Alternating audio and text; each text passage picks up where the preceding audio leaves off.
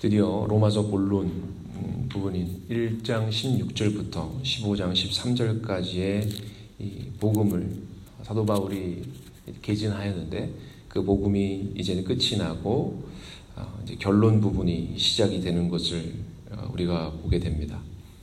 다시 바울은 어, 그동안 복음에 대하여 개진한 이후에 이제는 다시 지금까지 자신이 힘써왔던 이방 선교 사역에 대해서 소개하고 있는 것을 보게 됩니다. 또한 앞으로 로마 교회와 상호 협력하여서 유럽 끝까지 이제는 동방구의 복음이 맞춰졌기 때문에 서방구로 해서 어, 복음을 증거하길 원하는 앞으로의 계력, 계획들 서바나까지 어, 이르러 그리스도의 복음을 증거하기 원한다라는 것을 어, 그런 계획을 가지고 있음을 피력하고 있는 것을 우리 로마서 결론 부분을 통해서도 발견하게 되는 것입니다.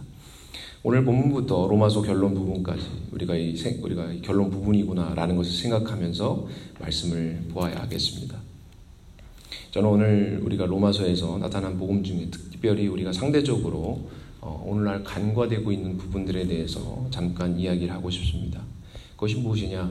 우리가 예수 그리스도의 복음, 사도 바울이 증거했던 로마서의 복음, 하나님의 복음이라고 하는데 그 목적이 무엇이냐라는 것입니다.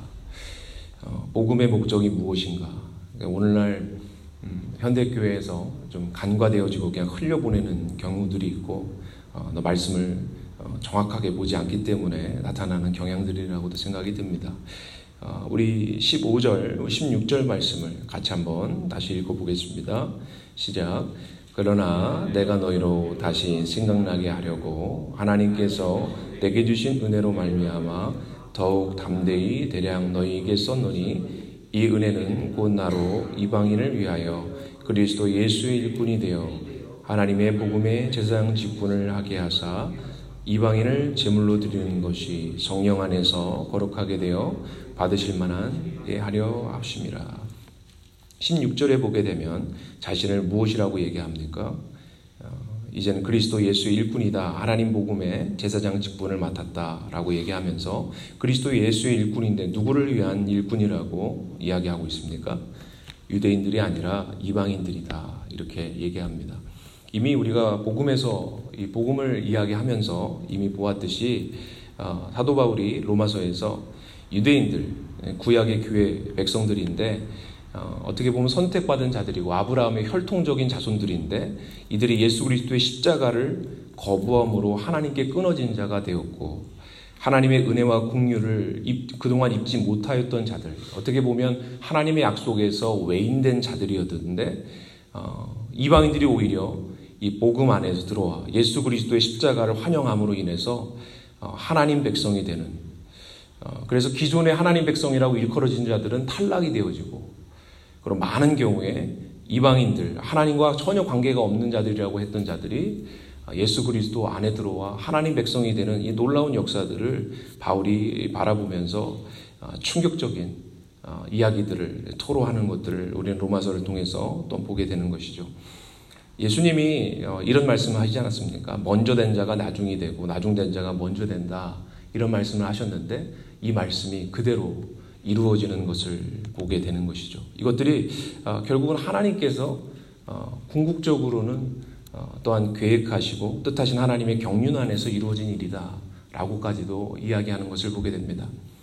그러니까 사도 바울은 이 복음을 전하는 현장 가운데서 더욱더 뼈저리게 느꼈습니다. 복음을 증거했더니 이 복음에 대하여서 쌍수를 들고 환영할 거라고 생각했던 유대인들이 복음의 대적자가 되고 예수 그리스도와 원수가 되는 일이 벌어지게 되고 하나님과 원수되었던 자들이라고 했던 이방인들이 어, 그리고 하나님 하나님 백성이 되리라 꿈꾸지도 않았던 이들이 예, 복음을 듣고 하나님 백성이 되어서 복음 안에서 참으로 기뻐하고 하나님 자녀가 되어서 주를 위해 살아가는 놀라운 역사들을 이 사도 바울은 어, 현실적으로 선교사로서 어, 발견하고 또 체험하게 되는 것이죠. 사도 바울은 자신의 이방인을 위한 사도로서 하나님께 택정함을 입었다라고 이야기하면서 그 일을 감당하면서 이 로마서가 쓰여질 당시가 1, 2, 3차 이제는 1, 2차 전도 여행을 마치고 3차 전도 여행 다 끝내고 예루살렘으로 돌아가기 전에 고린도에서 이것을 쓴 것입니다. 어, 그러면서 자신의 사역 보고를 오늘 말씀 보게 되면 19절에 하고 있습니다. 자신이 어떻게 복음 사역을 해왔는가를 아주 짧게 하지만 참 의미 있게 우리에게 전달하고 있는 것이죠. 우리 19절 말씀도 같이 한번 읽어볼까요? 시작. 표적과 기사의 능력으로 성령의 능력으로 이루어졌으며 그리하여 내가 예루살렘으로부터 두루 행하여 일루리공까지 그리스도의 복음을 편만하게 전하였습니다. 우리가 잘 알다시피 예루살렘 뭐 유대 땅 이스라엘의 수도이고 또 예수님께 예수님의 십자가가 세워진 곳이 아니겠습니까? 또한 더불어서 성령께서 오순절에 급하고 강한 바람처럼 불의 혀처럼 임하셔서 어, 놀라운 역사를 통해서 120 문도들이 성령 받고 어, 하나님의 증인이 되는 이 신약 교회가 태동되는 출발점이 예루살렘 아닙니까? 바로 그 예루살렘으로부터 시작해서 예루살렘 지역적으로 보게 되면 지도를 보게 되면 이것이 U자형을 가르치면서 아, 사도 바울이 복음을 증거했구나 알 수 있습니다. 예루살렘에서 또 시리아, 에베소, 소아시아죠. 그리고 이제는 마게도니아가 유럽이죠. 유럽에 유럽에 마게도니아가 바로 옆에 있는 게 일루리곤 아닙니까? 일루리곤까지. 그러니까 유럽까지 복음을 이 U자형으로 편만하게 증거했음을 이야기합니다. 여기서 편만하다라는 것은 이 πληρόω라는 헬라어에서 온 동사입니다. 어, 이 원어를 보게 되면 완료하다, 완성하다, 목표에 도착하다라는 뜻을 가지고 있고 여기서도 동사의 완료 형태를 쓰고 있어서 사도 바울이 자신이 발을 딛고 가면서 복음을 충분히 충분히 다 증거했다라는 거예요. 이제는 복음이 참 대단하지 않습니까? 사도 바울 무슨 비행기도 없었고 기차도 없었는데 땅으로 밟아가면서 이 한 사람이 예루살렘부터 시작해서 저 유럽까지 편만하게 그리스도의 복음을 증거했노라고 이야기하는 모습을 보게 되면 참으로 놀라운 참 하나님 앞에 귀하게 쓰임 받는 종이었다라는 것을 우리가 보게 되는 것이죠. 어, 그러니까 복음을 증거함을 통해서 많은 지역에 어, 이제 교회들이 세워졌고 이제는 열매들이 맺히게 되었다라는 것을 이야기하고 있는 것입니다. 그러면서 복음을 전한 목적이 무엇인가를 18절에서 이야기를 하고 있는 것입니다. 왜 복음을 증거했는가? 18절에 그 나와 있는 것이죠. 같이 한번 읽어보겠습니다. 시작. 그리스도께서 이방인들을 순종하게 하기 위하여 나를 통하여 역사하신 것 외에는 내가 감히 말하지 아니하노라. 그 일은 말과 행위로 이렇게 이야기합니다. 여기서 보면 상반절에 그 목적이 나와 있는 것입니다. 뭐라고 합니까? 그리스도께서 이방인들을 순종하게 하기 위해서. 어, 이 번역은 다음과 같이도 또 번역할 수 있고 적덕 저는 적절하다고 생각이 드는데 그리스도께 이방인들이 순종하도록 이렇게 어, 번역을 할 수 있습니다. 그리스도께 이방인들이 순종하도록 하기 위해서 복음을 사도 바울은 증거했다라는 것입니다. 복음을 전한 목적 예수님 믿고 사후에 천국 가도록 하기 위해서 죽은 후 보험 들도록 하기 위해서 한 것이 아니라 무엇이라고 얘기하는가? 바로 그리스도.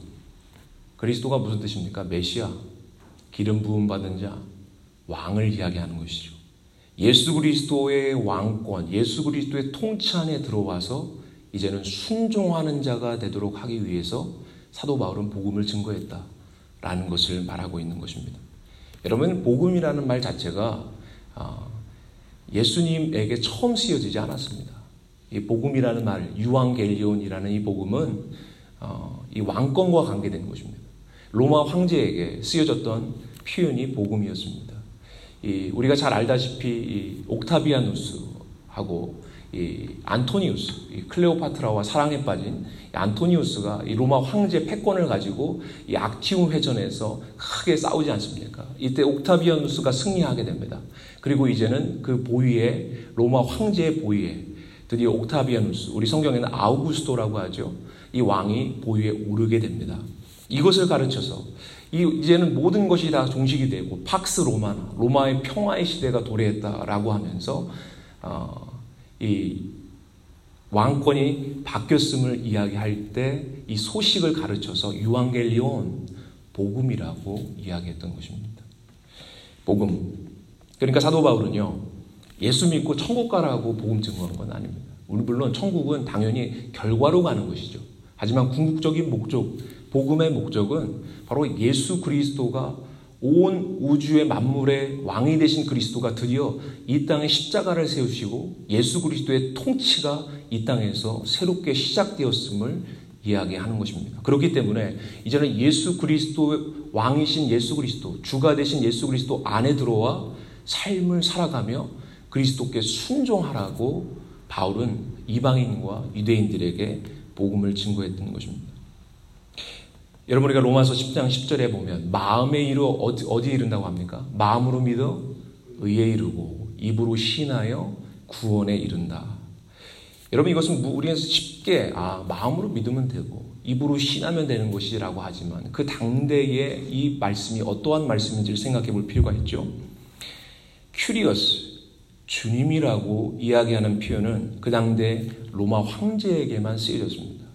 근데 그리스도를 로마 아, 황제 대신에 예수 그리스도가 Κύριος 주님이다라고 하는 것은 이것은 어, 죽음을 목숨을 불사하고 고백해야 되었던 것이고 유대 사회에서도 예수 그리스도 십자가에 달려 죽은 예수 그리스도가 부활하신 그리스도시요 우리의 메시아라고 얘기했다면 당연히 출교당할 수 있는 위험을 감수해 가면서 복음을 증거해야 했다라는 것입니다.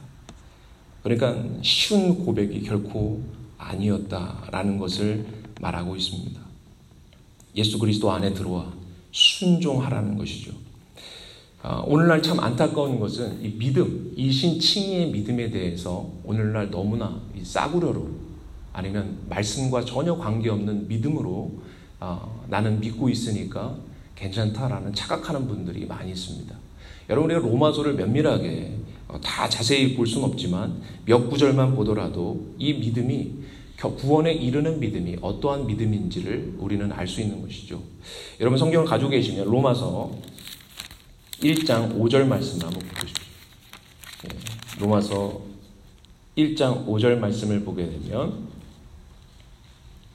우리 찾으셨으면 우리 함께 읽어 보겠습니다. 시작. 그로 말미암아 우리가 은혜와 사도의 직분을 받아 그의 이름을 위하여 모든 이방인 중에 믿어 순종하게 하나니. 여기서 믿는 것, 믿는 걸 뭐라고 합니까? 믿어 순종하게 한다는 것이죠. 구원이라는 것은 단순히 내가 예수 믿으니까 끝이 아니라는 거예요. 진짜 구원에 이르는 믿음은 믿어서 어디까지 이른다? 순종에까지 이르는 믿음이라는 거죠. 새롭게 시작된 온 하나님께서 그토록 약속했던 이 뭐 어느 나라가 일어나고 어느 나라가 사라지고 하는 이러한 이런 세상의 나라가 아니라 영원한 하나님의 나라가 드디어 예수 그리스도로 말미암아 시작되었음을 선포했던 것이 복음인데 바로 이 복음 안에서 우리는 믿어서 그리스도 안에 순종하는 자가 되어야 된다는 것입니다. 이뿐 아닙니다. 여러분 16장 26절도 보십시오. 사도 바울이 우리는 믿음만을 이야기하는데 그 믿음이 어떠한 믿음인지를 계속해서 이야기하는데 예, 보십시오. 로마서 16장 26절 마지막을 장식하면서까지도 다음과 같이 이야기합니다. 같이 한번 읽어볼까요? 시작.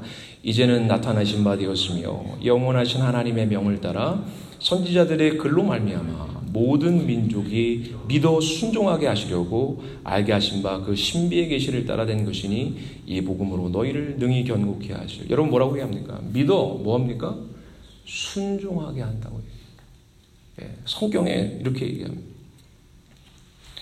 여러분 아까 전에 우리가 마음으로 믿어 의에 이르고 입으로 신하여 구원에 이른다. 이런 어구를 우리가 기억하고 있습니다. 그런데 그러면 로마서 6장 16절도 보십시오. 로마서 6장 16절. 로마서 6장 16절. 우리 같이 한번 읽어보겠습니다. 시작. 너희 자신을 종으로 내주어 누구에게 순종하든지 그 순종함을 받는 자의 종이 되는 줄을 너희가 알지 못하느냐. 혹은 주의 종으로 사망에 이르고 혹은 순종의 종으로 의에 이르느니라. 여러분 여기서 말미에 보면 뭐라 합니까? 순종의 종으로 어디에 이르요? 의에 이른다. 여러분 그러면 5장 보십시오. 5장에 5장 1절.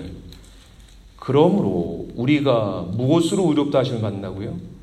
믿음으로. 여러분 지금 똑같이 쓰고 있는 거예요.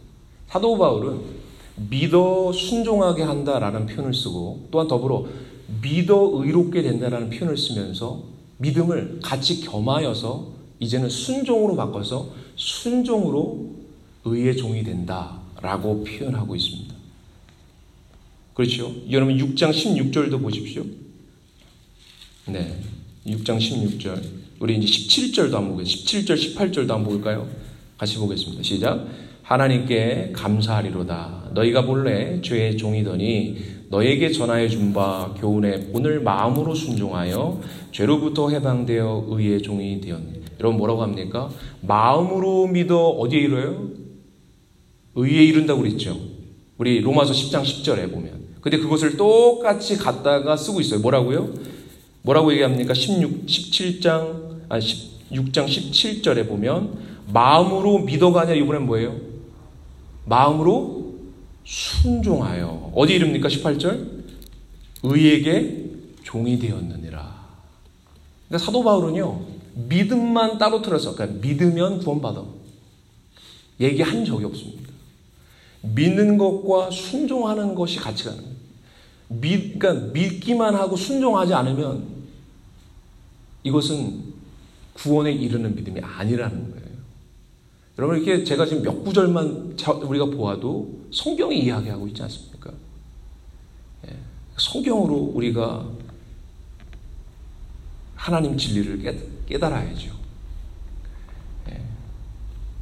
바로 오늘 우리가 이 말씀을 통해서도 보는 것은 여러분 복음은 하나님 나라의 통치가 이 땅에 임하였던 것이고 그 통치 안에서 믿음으로 우리가 그 안에 들어가서 이제 우리가 미, 그 믿음, 구원에 이르는 믿음은 바로 예수 그리스도의 왕권 안에 통치에 순종하는 것이 바로 복음의 목적임을 어, 사도 바울은 오늘 우리 본문을 통해서 이야기하고 있는 것입니다. 우리의 삶이 오직 구원에 이르는 믿음, 주, 주인 바뀐 믿음, 내 주인이 내가 주인이 아니라 예수 그리스도가 주인된 믿음, 바로 철저히 순종하여 어, 하나님 나라 안에 살아가는 저와 여러분 되기를 주님의 이름으로 축원합니다. 기도하겠습니다.